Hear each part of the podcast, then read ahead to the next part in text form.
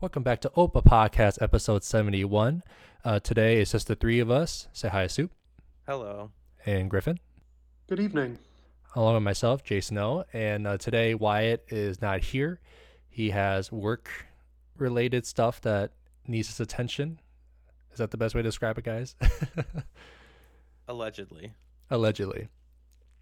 But to go from there, we are going to recap um, the Iowa game and preview Michigan State, along with any other uh, news and stuff that has spilt this past weekend or today, uh, Monday the 23rd. But to recap, um, the Golden Gophers won 12 to 10 against the 24th ranked Iowa Hawkeyes, bringing back the Floyd of Rosedale. Yes, we got the pig back. Start cheering, everyone. Yay, yay. Let's do it. Yummy bacon. Yummy bacon.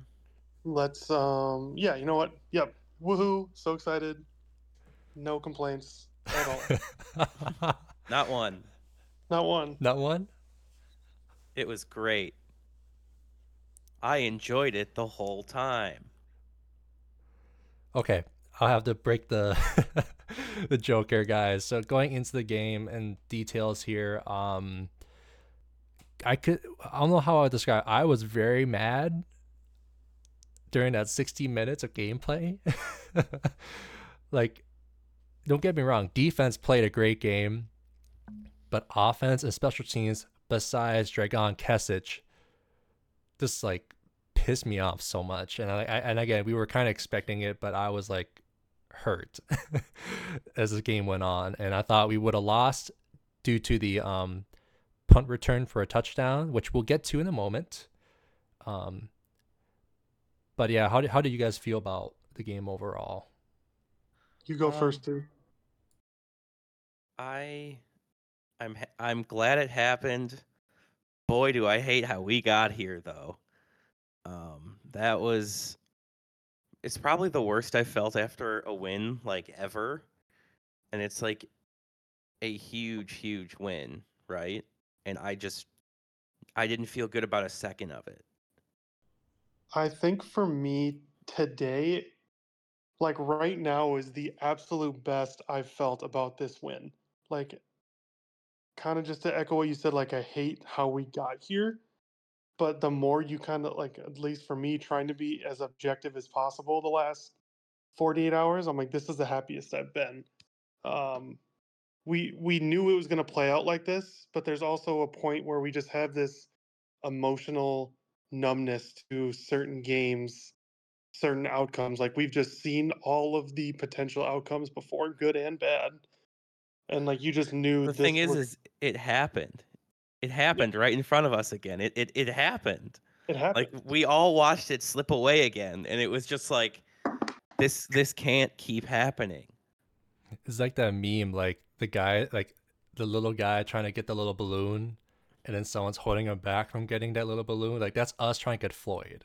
Like that's how I thought we I got it, saw- us losing Floyd, but we didn't. Obviously, we have him back, and he's now sitting right side, uh, right beside Paul Bunyan's axe at the facility. So, for um, the first time in how long i have seven, eight years, right since 93 since we both had them yeah and we haven't won in Kinnick since 1999, um, which is a long way to come. And then PJ lost 0 to 7 to Iowa if you include his um, one season at Western Michigan against Iowa. So PJ has been pretty much winless against Kirk Ferentz at Iowa. oh almost like oh and seven and a half you want to call it Or i mean that. come on eh, one in seven a win is a win griff i'm i'm with you honestly like i feel better about it you know as as time goes on like i'm happy that we've that we won and you know i'm feeling i'm in a much better place on the game after watching it a second time i think Oh, I feel the same too. What about you, Griff? I was, I mean, it's just over like just the last 48 hours. I'm sitting here like I wasn't like screaming happy in the moment. I wasn't going to be like sobbing sad if the touchdown stood. I was just sitting here like reading the rules. I'm like, what are the rules? What do I need to be looking for to either objectively agree with this or be like, you know what, maybe Iowa did get robbed. I just am trying to look at this with without a bunch of emotional feelings. So how, like how could they have gotten robbed? That's the rule. Yeah. Like, like let's touch on this for our viewers and listeners. Um, if you weren't watching the game and not on Twitter and stuff like that, first of all, congratulations on enjoying your life a lot more yeah. than me. um, so the Gophers are up 12-10 with like a minute and 40 or 45 left in the fourth quarter. Um, Mark Crawford punts it away. After running the ball on third and nine. Yeah, on, th- on ha- a three and out and punts from the Gopher offense, knowing classic PJ wants to milk the clock despite being ahead by only two. An 11% loss of win percentage in one play. Yep. Um, DeJean is that his name? Um, Yeah. Yep. uh, does something with his hand. One is pointing, the left hand is waving at shoulder level, picks up the ball, runs it into the end zone with great protection from his special teams, which all three of us thought, hey, this is what we were expecting. Um, Iowa runs a great special teams. However, when they're reviewing it, they threw a flag. And I think Griffin, I think you shared this rule, the, the rules on the group chat. Do you have that up, up right now? Um, or what was the? Are you talking about um, Article 4 uh, G, which says that um, in, invalid or fair catch signals are reviewable? Mhm. Um, yeah, so in, in 2021, in the most, I, th- I believe is the most updated handbook, in Article 4 G, it says that fair catch signals are reviewable, but it doesn't explicitly state invalid fair catch signals, but one could assume in a reasonable way that that would include invalid fair catch signals with the fair catch signals. But I think the, I mean, perhaps it's not crystal clear. The But- problem with the call is that it wasn't blown dead in the moment, moment Correct. as it should have been, and that's the reason why it's such a big deal. It's an invalid fair catch signal. That part of it is, I don't think anybody can contest. But what Except for happened after fans. it, what what happened? That's too bad. They're wrong. I don't care. No Floyd? Question mark. Um, it's just I think like they're trying to pull like even Kirk Ferentz in his like press conference af- after the game was like making himself out to be like this victim who was robbed, and it's like no, dude, it's because your son is incompetent and gained two yards in the second half. It's not about this. It's not the official's fault. Like it's it's your it's on you, and like they don't make mistakes on Iowa's special teams. That's why they're so good. They made one, and when you make mistakes like that, you lose football games. This call has happened to us this year. This happened to Quentin Redding trying to field a punt. He waved people off the poison call, and he tried to advance the ball, and they blew it dead immediately. And we all got mad in the stands, and they were like, "Oh, it's an invalid fair catch signal. You can't do this. You can't like do the poison signal and then pick the ball up and advance it. You can keep it from continuing to bounce down the field and losing field position, but you can't advance." And we were like, "Oh, okay, that makes so much sense. Okay, like we're all fine with it at that point, but it was blown dead." So like, that's the whole problem. I think is that it wasn't blown dead. Yeah, and it was always blown dead at other games too, because I think Griff, you shared it on a, on the group chat that in other games they were blown dead for that kind of signal, but in the case of Iowa this past weekend, it wasn't. Were bad. Yeah. These officials were bad. They were bad all game. Iowa got a ton of calls, and they just. It's hilarious that they forget about the rest of the game, where uh, you know there's like a really weird catch call that they get at the beginning of the game, where I thought the ball moves as he hits the ground, and then we get an overturn of basically the exact same thing later in the game. Like, you know, what the hell is that? And then they get uh, their only touchdown drive is they get four penalties on one drive. They get two freebies inside the red zone for free first downs, and then they finally score on their sixth quarterback sneak in a row. That was it. Like, I don't want to hear it about like, oh, the officials this game, you know, we're all in Minnesota's favor. It's ridiculous. I think one one thing that's important too, just to clarify with the whole like poison rule too, is like nothing audible can be deemed like a signal. It has to be like a motion with the hand. So like Redding or DeJean could have yelled, you know, poison, poison, Peter, Peter. Even if they didn't do any hand signals, like that's not enough to make it an invalid signal. Like they have to make a motion with their arms. Um, Which in DeJean's case, it was pointing his finger on his right arm, but his left arm was waving. which they Um, confirmed that saying there was nothing with the right arm. He was pointing. That's legal. Just to, so you the teammates know where the ball is. It's the left hand uh, that's kind of moving in a circular motion that might say, "Hey guys, get away from the ball," and which then affects the coverage unit on special teams, saying, "Oh, do we have to tackle this guy?" which they are probably looking for because I'm sure PJ was upset about the last time when Cooper calls for a fair catch really late and then pushes Tyler Nubin and gets a 15 yard uh, penalty added on. Oh Yep. yeah, that too. Same game. And I'm sure PJ said, hey, don't let him do that again. He's going to call a late fair catch and lean into our guy. And so they were watching him. And look, Cooper DeJean is a pro on special teams. Like we know we're going to see him. He will be a first round draft pick. Yeah. and he knows how to get those calls. Um, so I mean, credit to him for you know trying to make those plays. Savvy but move. You can't, but you sav yes, savvy move, but you cannot rely on that and have that be the reason your offense couldn't even go 15 yards after it was overturned to then kick a field goal. Yeah, didn't they throw a pick to Justin Walley? they did. Walley or Nubin, I can't remember which, It was Walley. It was Walley, number five. but it was three pass plays, I believe, in a row at the, at the end of the game, and he Yep. threw it to the far side of the field where you, you knew all game he was trying to jump routes, he was timing it fairly well. they had It was just a missed matter of time. Yeah, they just missed two, and he throws it right to him. Yep. Yeah, like uh, if you if you guys want to start, let's start at, on defense. Like our boys, um, only allowed what two offensive yards the second half, Yep. three turnovers, two fumbles on Deacon Hill recovered by the defense, and the interception by Walley at the end of the game. Joe Rossi came out of the tunnel, just went over to Kirk Ferentz and said, "Night, night." Honestly, he did. Like looking at the stats here, guys, um, on Iowa's offense, Deacon Hill was only 10 of 28, 116 yards, no touchdowns. Um, He is awful. Yeah. And then um, their their one touchdown in the game was from Deacon Hill on that QB sneak on that drive where all those penalties came in.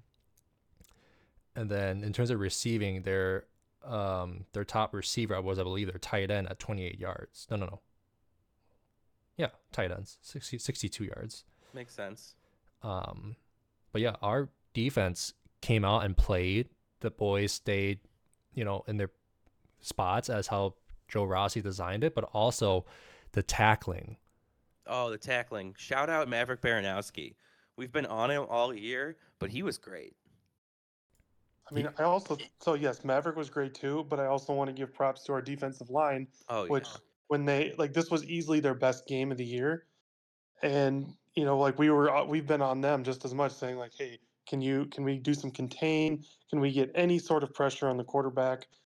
Like defensive line absolutely went above and beyond in this game, and Yeah. and their I think that was uh, kind of the missing piece for this offense, you know?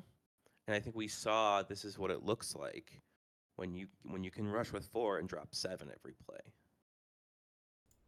It has like Danny Striggow, um, Devin Jalen Eastern, Logan Redding.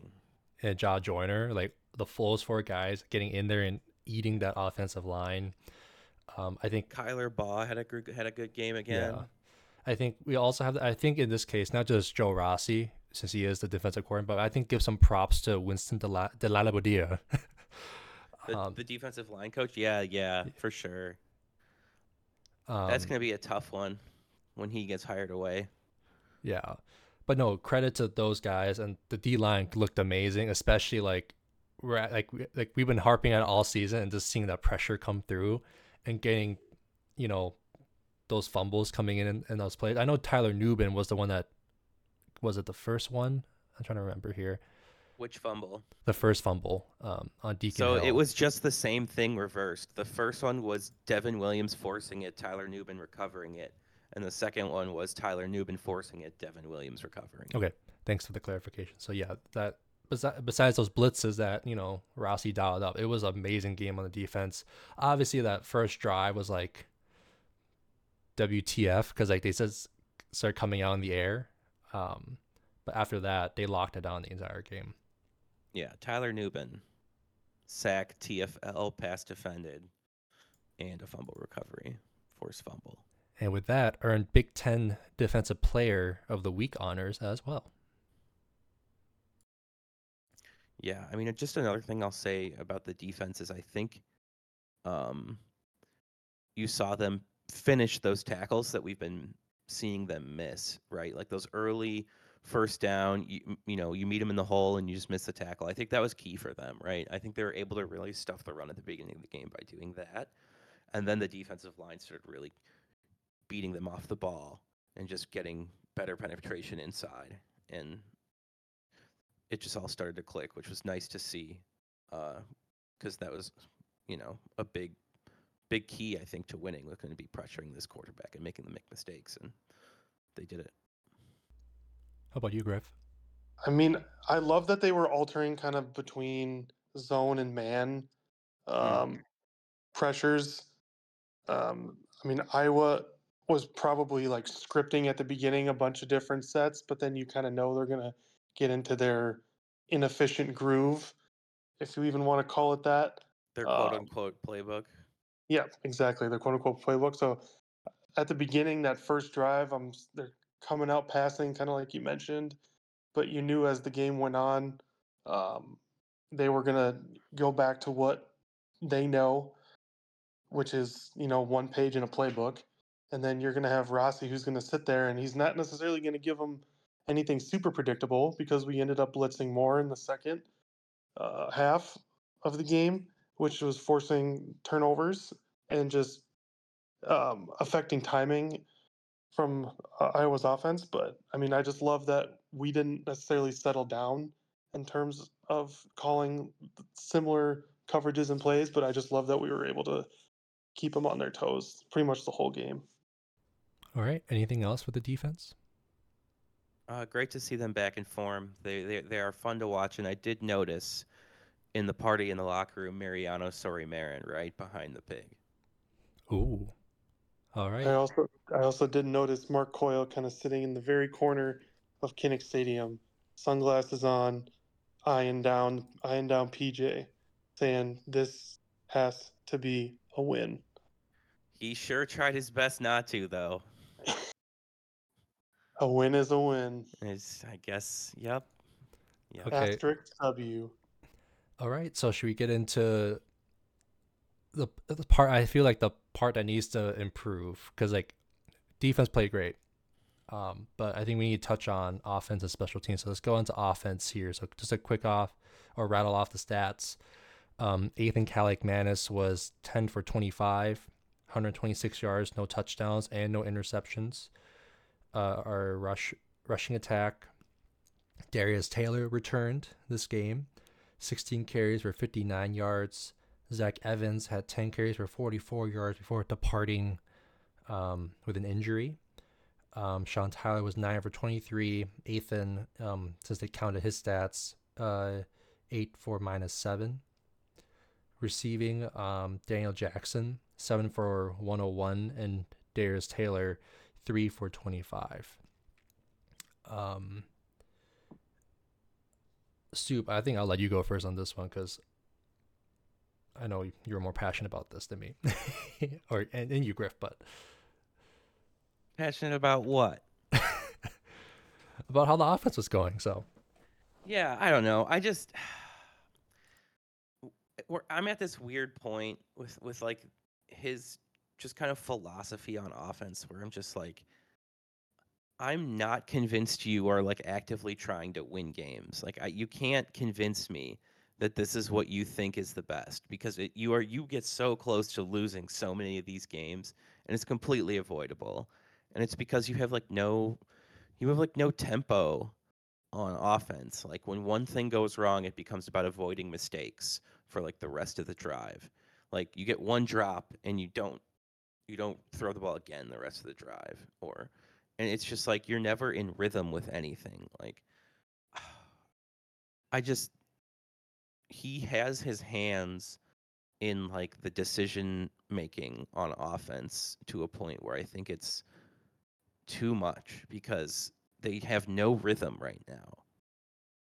In this game, they were just predictable at the wrong times. Like there were t- like coming out of the half, they were there passing, running, kind of changing up, you know, every every set of downs. You're like, okay, this is, you know, everything's just a little different than the first. But then, you know, like we mentioned right at the end, when right before we punted away, it's like run, run, run, just so we can waste clock. It's like why? Like I I know what you're trying to do, but you're also then didn't they ended up I don't know I don't know. It's That play that you're talking about where they run it there, that is the single most biggest loss. That's like one of the biggest losses of win percentage of the whole game. It is Minnesota's biggest gain or loss. So it's their biggest gain or loss in win, in win percentage of the whole game that wasn't caused by a turnover from Iowa. And it's 11%. They lose 11% of win percentage on that play by deciding to run it there. And we have receivers we can just complete a short pass in bounce and keep the clock running. I And don't know. then, I don't maybe know even if go PJ for it. Oh yeah, there's that. But then again, um, obviously that's not in our offensive playbook. I mean, No, may- yeah, maybe in 2019 slants and stick routes were in our playbook, but maybe not They 2023. ran one out of the half. Did you see that? Oh yeah. Oh yeah, The one they ran to Daniel Jackson out of the half. I was like, yes, more. No.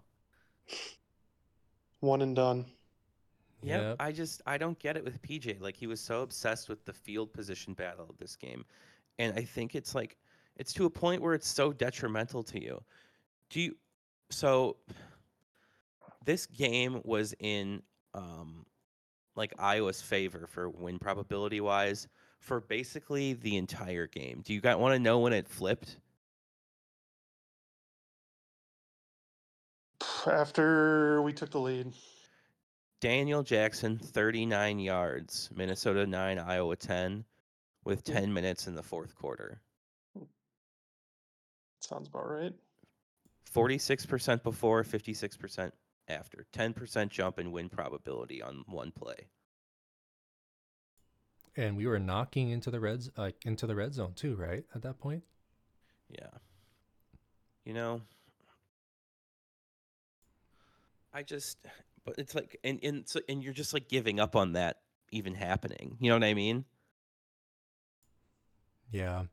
I th- I don't know. Just- Yeah. It, it really aggravates me. And I'm not as mad at Ethan, by the way, as I was during the game. I, I thought he did what they asked him to do. He had a lot of mistakes in his in his execution, and I think he got hurt by some drops and some plays that just didn't bounce our way. Yeah. Um, like I do I do have the my bone to pick a little bit like obviously I did was pissed at Ethan the night of the game but after you know we talked down the group chat and like you soup you mentioned his feet placement if his, his if his feet not are not set up you know the balls are underthrown because there are times when like Daniel Jackson would beat what is the supposedly a, a first round pick corner that Iowa has um, Daniel beat him every yeah. time. At least the f- footage that showed when you know Ethan is passing to Daniel Jackson. Like honestly, I could see D-Jack having at least 200 yards this game, the way he Hmm. played, but he didn't. Yeah. And then Brevyn drops a pass.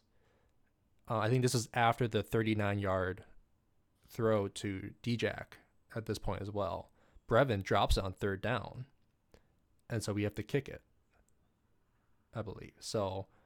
Yeah, in the red zone there. hmm Yeah, I remember that. And so like I don't know what's up with Brevyn right now. yeah, like blocking, he's doing great. Him and Kallerup are doing what they do as blocking tight ends, but I'm not sure what's going on. If he has the yips or whatever's going on in his head, like nothing is. He's not. He's having a hard time catching shit this season compared to like the last couple. Um, and then I I, I hate injuries. We all do. we lost Zach Evans uh, before the game. We Bryce Williams was also out for the rest of the season. So right now, this running back room is very very light because right now it's only Darius Taylor, Sean Tyler, and I don't know who else is behind them uh, in terms of like scholarships and uh, walk walk ons. Uh, Derek LeCaptain.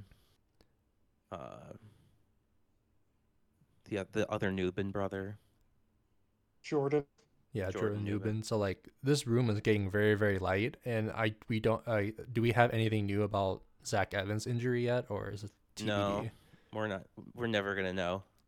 Okay, if we we we won't know until the like thing before the game. yeah, if if we're playing it like cautiously, if he's if he if he's out for the remainder of the season, then like right now, I don't want to see um, you know, Darius Taylor to you know take on so many carries a game for the rest of the season because we have five games left and get hurt.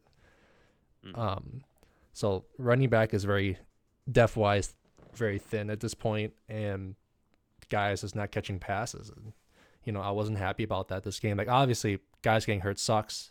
It, it, it's going to happen, but the the the room is going to have to step up when um when we finish off the rest of the season here. But yeah, that's my two bones. Again, drop passes, um, and you know, running back room getting light, lighter and lighter as the season goes on.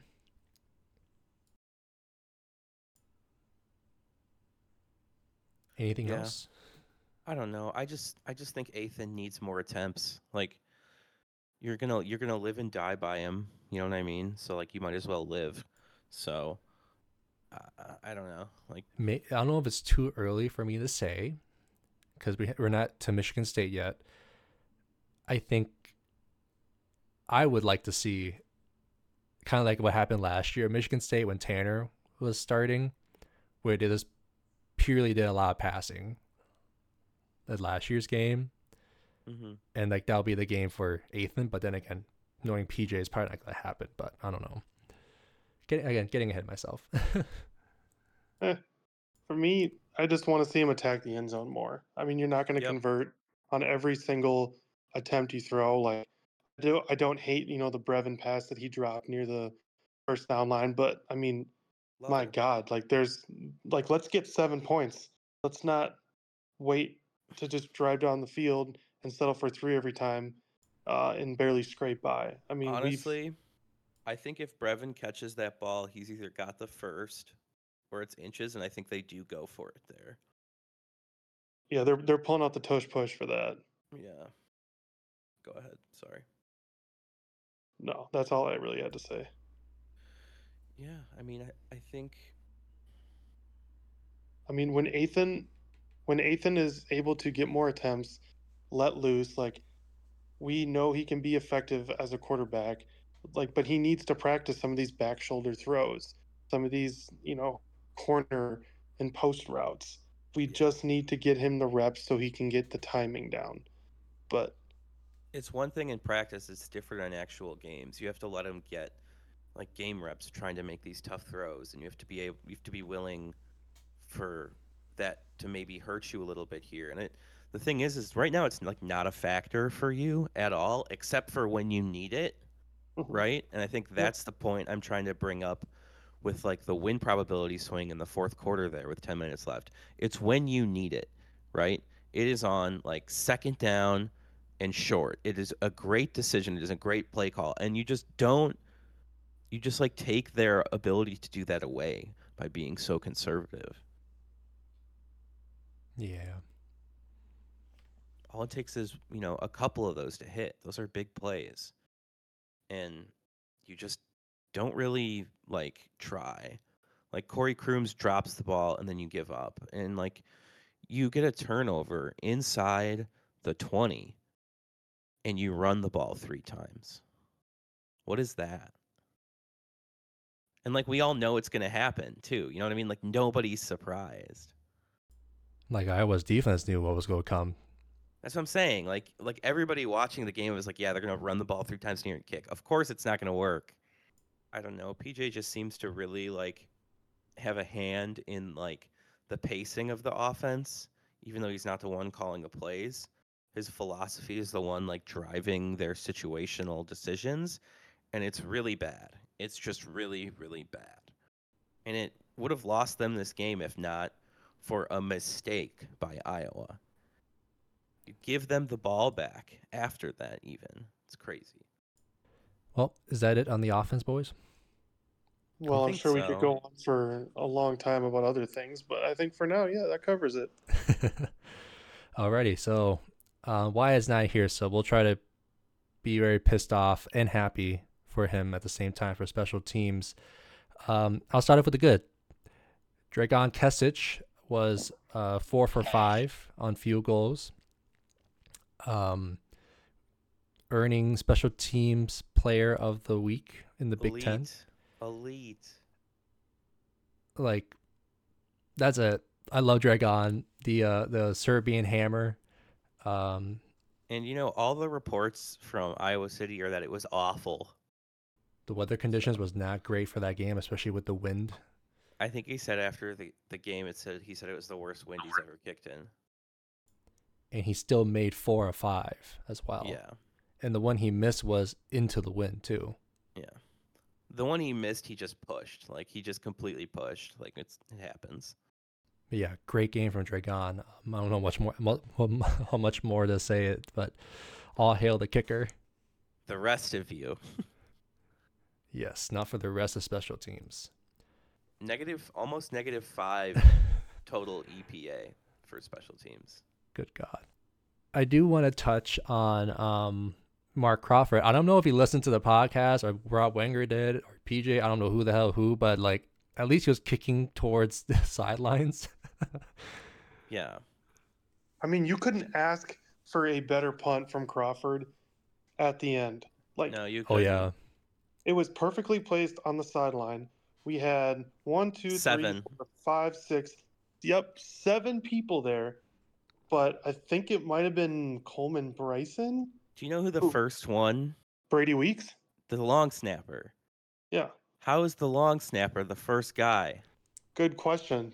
But how are we? How were they giving up the sideline as an escape route? That's the only thing about that coverage that just had me absolutely. They're bamboozled. all they're all just like bunched up too. It's just terrible. I'm like, like they literally have an entire line. Now they're not them. even catching the ball on kickoff.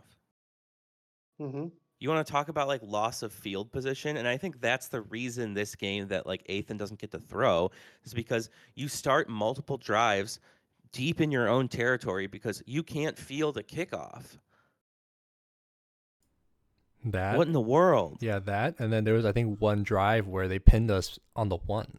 Like I understand that there's weather, but like catch the ball. That's your you have one job, catch the ball. And we catch the ball, muff the punt, and all of a sudden, it flips the game. That's Yeah. his mindset. I know. But like you don't field the ball and they're right there. They can just pick it up. Right. And if you, yeah, but there's that. And if you don't field the ball, then you don't even have a chance to return it if there is a lane. Yep. They're super good in the middle eight, though. That's the one thing the Gophers are good at, and it's so weird.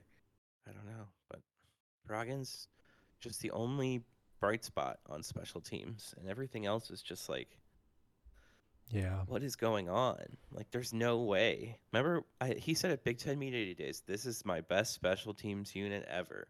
There's no way. That's crazy. Again, I think it's going to the theory that PJ is having too much of his hand into The, the game. situational Yeah. kind of pacing, and it's just not. It's just not good. But also, I still say it's his fault for not benching Quentin oh, Redding. Yeah, no, totally. And then Sean Tyler's not being used to his full effectiveness as a returner as well, as we've always been harping on the last few weeks. So that I don't know. Offense, I can sort of see what PJ wants to do again, or we see what he wants to. do. He wants to run the hell out of the ball, throw when he needs to, but what what doesn't help with Athan. But then on special teams, I'm like, this is an entirely different unit of what we saw Yeah, this last is just year. plain bad. Yeah. like, like where was the positive special teams plays where we saw last year where like we actually had a good return like at Syracuse. Yeah. Like I am because they're not blocking. Like they're not really blocking for punt either. They're just conceding to catch the ball wherever you punt it. Like, yeah, I I, I wondered is PJ or or or th- PJ through Rob or PJ and Rob are telling him like, hey, once they field the punt, just start heading towards the sideline. Like, is that what they're telling him moving forward? Because like, it Well, they're just like always fair catching the ball, or like they're block. They're going for blocks, which is you know k- kind of good, but they're also like not. They're like doing punt safe a lot of the time, which is like you're half blocking, you're half like dropping in zones in case they run like a fake, but you're like never blocking to try and set up a return. You know what I mean? You're always just like conceding that the ball is going to end up wherever it ends up. yeah. Like that's my whole thing with him is like you're just not trying to do anything. You're not trying to break any of your tendencies. You're not trying to, you know, let your young quarterback grow. You're not trying to like you're just not trying to be efficient at all. And it's just it doesn't make any sense as to why. I just don't get it. Oh, I I think he he he, he didn't really change his best. Like as we talked about it before, PJ is going to stay stubborn and not really change himself, and what he does with his team. Obviously, um, Joe Rossi took it into his hands on the defensive side of the ball, and look where it got us. Like defense has improved for sure, but I don't know. PJ still hasn't changed his best, despite us ranting for like the last what six weeks. I don't know. I just just let him cook. Like you're gonna live by him, you're gonna die by him. I keep saying this till I'm blue in the face. Like just let it loose. It's okay. I don't I don't understand what he's so afraid of. He clearly has job security. He just won this game. Right? Finally won this one. I think his job is safe for the rest of the year. You know? Like I just don't I don't get what he's so afraid of to like try and push the envelope or try and like you know do anything. Like you just seem content to punt the ball, play defense and like maybe score a touchdown and it's just like it's it's so painful. Afraid to make mistakes. Mistakes are part of the game. And then you but you end up making the mistakes anyway and you make them all the time on special teams. All the time. In not so timely manners. Like the like the turnovers will always come, and then the, that if you turn it over once, it's normally just going to come back and bite you. Like we didn't have a turnover this game at all, and that is probably the only reason why uh, we won. Like Iowa Mhm. had three, and they still we scored points on two. one. We only got points off of one of those. Yeah, and one of them we could have literally returned in to the end zone if one of them just decided to pick it up. Yeah. But they're not taught to do that either. They're taught to get on the ball and let the offense do their work. And by work, I mean run. And by run, I mean run three times and settle for three. Yep. To You're quote, just like uh, sorry, um, to quote realistic Randy, who I follow for Vikings podcast stuff. Um, he used to say this jingle every time a Mike Zimmer offense would used to be on the field, which is run, run, pass, defense, defense, defense, or run, run, run, defense, defense, defense. Like that's classic old school football that TJ really wants to run. but It- why? It ain't working. Yeah, I you know mean, what I it- mean? I don't get It, it. it can work if your defense can actually score you points. Like, If you have, if, if you can get a touchdown Or your or- special teams maybe? or special teams and just get points off turnovers in general if they don't score you, then yeah then if you can win by more than one possession that can work but when you, neither of your units wants to make a mistake when they know they're going to make a mistake it's going to kill you Yeah, a lot to improve on this side of the ball too. So we'll see what happens as we go on to the next game here against Michigan State. It's going to be at home at uh, Huntington Bank Stadium. I almost said TCF. Um, still is. true, still is. Um, it is going to be a 2:30 p.m. Central Standard Time kickoff. Uh, again, the crew of Ope a Podcast still hashtag hates 2:30 kickoffs. But going on from there, um, the current betting numbers, the Gophers are minus seven in the spread. Over under is at 40.5 for this game. And um, forgot to note, it'll be airing on Big Ten Network. Uh, going into this game, um, I think the major news point that everyone has probably seen and heard is Michigan State's coming off um, of a big scandal, or is, uh, with Mel Tucker's firing. Um, not too long ago, right? Like I feel like it was a couple weeks ago, maybe, guys, or am I blinking out? Or a few weeks ago. Uh, it was a couple weeks ago, but it's it's you know the the news of the season for them. Yeah. Um, so with his departure and also some untimely injuries, uh, so right now looking at it, so they lost in Michigan last weekend, 0 to 49. Um, their quarterback who was playing was Katin Houser, um, who on the season so far has thrown 392 yards, two touchdowns, and two interceptions. Um, their lead rusher here is um, Nathan Carter, who only rushed 17 times against Michigan for 36 yards, and then Malik Carr was their top receiver, two receptions for 32 yards um, against Michigan. So I I really don't know what to make like of this Michigan State team because in the last five games, all five of them have been losses. So again, 49 to 0, Michigan 27 to 24, Rutgers win. Iowa won six, 26 to 16, Maryland won 31 to 9, and Washington 141 to 7. Um, so from an overview glance, I think Michigan State is not a great team overall. But then I go back to when we thought the same thing about Northwestern, and then we blew a fourth quarter lead. So I don't know. What do you guys think about this game coming up? You can't you can't let this one get away from you. You just you, you can't. Don't do that. I'm Like just don't don't do it. I don't know what else to say to him at this point. You know what I mean? Like get out of your own way. Stop stepping on the rake. Like it's okay. Just let it, let it go. Whatever you're worried about, just let it go and just go. Let let let the guys play. It'll be it'll be all right. One thing that has been abundantly clear for Michigan State in the last five games is once there's enough offense, um, offensive numbers put up by the other team, they really don't ever come back from it. Um, score early, score often. Like Soup says, get out of your own way. Uh, this is a game that you absolutely have to win. Personnel wise, we have we are beating them in I think almost every critical category or position.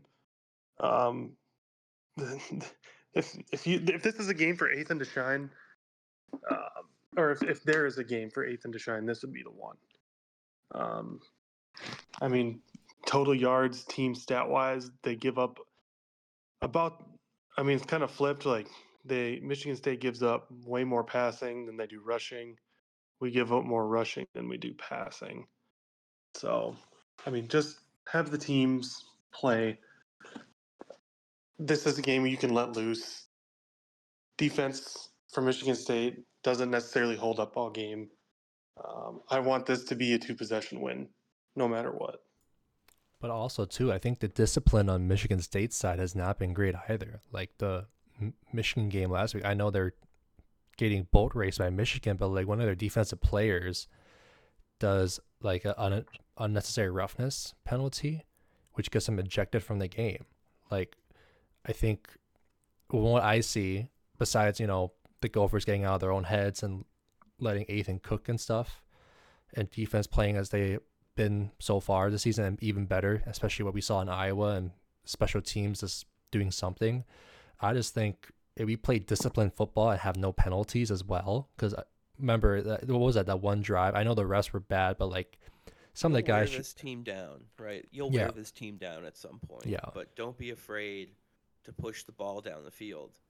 Like it's just frustrating because there are moments there where the offense looks to click and then there's a drop by Corey Crooms and then they give up. You know what I mean? It's like Mhm. it's it's okay to try again, you know? I don't know. Yeah. No, for me, it's just discipline because again, Michigan State doesn't seem as disciplined, and like they're gonna give us those plays, like you know penalties that will be positive yards for either offense or defense. So I just think as long as we played a very clean game as well, I think it'll be good for the Gophers, especially with some of the think the- penalties last game. The pass protection needs to be a lot better, especially for McQuinn Carroll. It's been bad. He's fine in the run game, but he, he is struggling as a pass blocker. Like, give me Greg Johnson in in a little bit. I don't. I'm done with this guy at right tackle. It's just not good. All right, um, should we get into predictions then, or you guys have anything more to chat about um, this upcoming game? I'm excited to since we're- see. Go ahead, Griff. Sorry. No, mine wasn't even like um, play related. I just knew that the whole like the whole Michigan Michigan State thing, like Michigan has um, their scandal going on, and then Michigan State ended up suspending the staffer that was doing the video board stuff that had the picture of Hitler on it. So it's just not a good time for Michigan State football and Michigan football in general. Oh yeah, we didn't even touch on uh, Michigan. Not at all. We can touch them at the end. right now, we're previewing Michigan State boys. Gotta keep us on task here. There's too much happening. I know so much. Um, going into Michigan State here. So, like I mentioned, uh, the Gophers spread is minus seven over under forty point five. Um, I go. Sure. f- I'll go first. Preseason, I said dub. I am gonna say 23-17 Gophers win. And then I'll chime in for Wyatt. Wyatt's going 2013. All right, who wants to go next? I'll go 24 13. 24-13. All right. Gophers. They kick two field goals. They get a dar- they get a garbage time touchdown. You know, How about you, Griffin? 26 17 i picked up for the for the golf right Yep. yes, he did. that's what i figured We all did. Alrighty. Well, cool. Uh, for those viewing and listening, um, we'll have fun at the game if you're planning to go. Um, Soup would not be there for the next two home games, Mm. but um, I think Griffin and I might be watching from home. Well, we i will be working both nights All right, but we shall see. I might go the one. Who who knows? But um, going on from there, uh, yeah, touch back on Michigan. Like, holy crap! Fill the good people in. um, I don't know much. Uh, so there is a, a scandal for Michigan as well, for sign for cheating. Uh, by stealing and re- knowing the signs that each of their opponents have been using. Uh, while in the game. And the uh, staffer who was alleged allegedly doing it has been suspended, and this has been going on for like a lot of games as well, from what it was reported. And it's currently being uh, actively investigated by the NCAA. But other than that, um, a broad overview. Um, what are you guys' thoughts, or what, or what do you guys know about further into this situation? One thing that's very interesting is jj watt's perspective on it. The fact that he commented on instagram on this story and says i'm a uw badger. That's just like the game. That's just a part of it. I'm like hmm. Interesting to think about.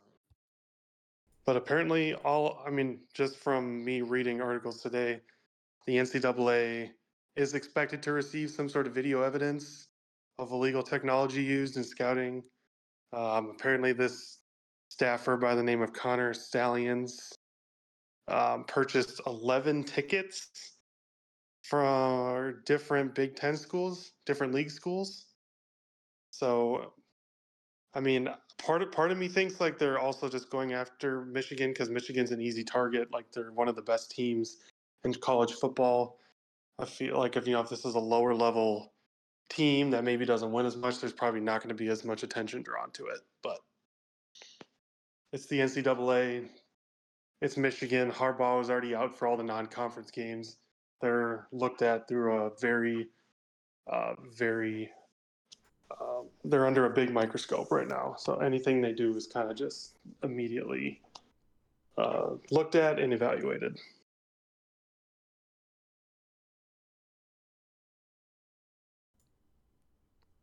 How about you, Soup? It's I don't know. I, I like just was like joking. I like sarcastically repli- replied to Nicole Auerbach on, on Twitter that uh, with you know like tongue in cheek, like oh so that's how they beat the Gophers by forty, you know vacate the win or whatever. And that tweet was fun, and it might actually happen now, which is hilarious. So I mean, because this is like really bad, you know. Because like this is not, this is like really bad, like en- enough to like forfeit wins, right? Plus, it- apparently, it's not clear where the money's coming from because he only makes like 55k according to the university. But it's like all the travel and 11 tickets, you know. yeah, it ain't cheap these days. Well, ticket tickets purchased for more than 30 games for the past three years at 11 different Big Ten schools. Yeah. And a lot of those tickets apparently weren't even like they were bought under his name, but he didn't attend every single game because I think they said he was forwarding tickets to others. So I think that might be the huge issue here, where it's how big is this operation? If you know UW's not, or if not UW, um, University of Michigan wasn't even some of the opponents in a lot of these games. Like, there's maybe there is something bigger going on. Maybe, maybe. Well, we're about to find out more soon as things come to light. Um, or or something's levied against the university. True, that too. But wow, not a.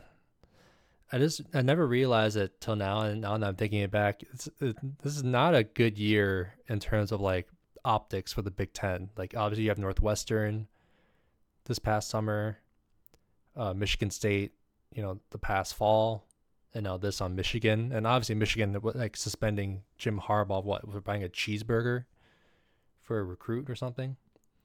Yeah. Um, so not a not a good great great season on optics wise with the Big Ten, especially with what UCLA, USC, Oregon, and Washington coming to the conference next year. But I don't know. Maybe just off candidly thinking away, but no, it's. I agree. It's not great.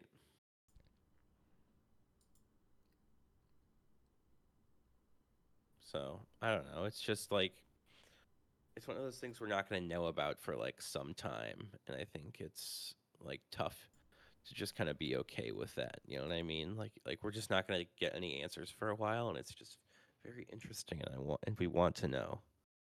like we want the tea. Give us the yeah, tea. and it and it, but it looks like really bad. And to like all the Bears fans out here who are like, "Oh, good, I hope he leaves and comes to coach the Bears." You guys are out of your mind. Oh, is that the talk right now? I've I am seeing it too much on Bears Twitter. Stop it. Everybody's two favorite coaches. They're like, get rid of these guys, and I don't necessarily disagree with that. Let's see how the year plays out. But everybody's like, let's go get like Pat Fitzgerald or Jim Harbaugh, and I'm like, you guys are crazy. No, but I will Well, say you- though about the Bears, Tyson Bagent, yeah, he seems to be good. sure. Let's let's stack some good performances, and then we'll. True, true, true. Stack some good stack some good performances. Um, get a lot of tape against them so all the teams can look at him, and we'll see how he pans out over time. Yep. We don't know anything about either quarterback for the Bears until the season ends. So that's the only way it's watchable. But all right. And even then, the three games I haven't watched, they've put up 30. So maybe it's me. Just got to eat a burger for every game, and they'll throw up a 30 burger for you. I mean, it's possible. But other than that, anything else to touch upon? Um, I wouldn't. Want, I want to touch this. Uh, the Gophers men's hockey team are still ranked number one, uh, winning the first game against North Dakota on Friday, uh, four to zero shutout, and then uh, we lost uh, one to two on Saturday. But they're still number one in the country. North Dakota was ranked fourth, right? Fourth, fifth, sixth, something uh, like that. Fifth. Yep. Fifth, yeah. You know what? I'll take a series split over a top five team any day of the week. That's fine. Yeah, we'll take it. Can't win them all. It's a long season. A very long hockey season. But other than that, um, shall we call it Rat Boys? Ooh, I'm watching Monday Night Football. Oh, did that and they're start? showing they're showing the painful Viking stats. Oh boy. What are boy. you talking about? There are no there are no such things as painful Viking stats. Oh and three at home. Yikes. What are you talking about? Then you know we average 200 rush yards a game because we're amazing. No penalties at all. This must be some fake fake stats, soup. I don't know what you're talking about. It's okay. The Bears won their first first home game for like the first time in like almost I think two years or something. oh really? It was like at least a, I think it was since the San Francisco game last year. Hmm. Bears fans deserve so much better, and this is coming from a Vikings fan. Thank you. You guys do too, honestly. Every honestly, everybody in the NFC North does, except the Packers and Lions fans are being really annoying about it. Yeah, I, I will say this: Lions fans are being very, very annoying right now. With Michigan too, you know what? This is some sweet, sweet comeuppance for you guys. very true. But no, um, no. Then again, I'm I'm sitting here in my Vikings jersey, so I can watch Monday Night Football. And it looks like Christian McCaffrey will be playing tonight, but he might be Good. limited. But we'll see. But other than that, all right. Well, everyone, thank you so much for watching and listening to we are OPA happy Podcast. we won to end. We are happy. Yes. I am glad we won. We have the pig. It is exciting. We have We- the bacon. We are critical, but we won, and we are happy about it. I'm, we're sorry if it doesn't come off that way. We just know this team deserves better. Very true. We deserve better. But again, thank you so much for listening and watching to Ope a Podcast episode 71. Uh, go check us out on YouTube, Spotify, Apple Podcasts, and SoundCloud. But we'll see you guys next week to recap Michigan State and preview Illinois. But other than that, we'll see you guys next time.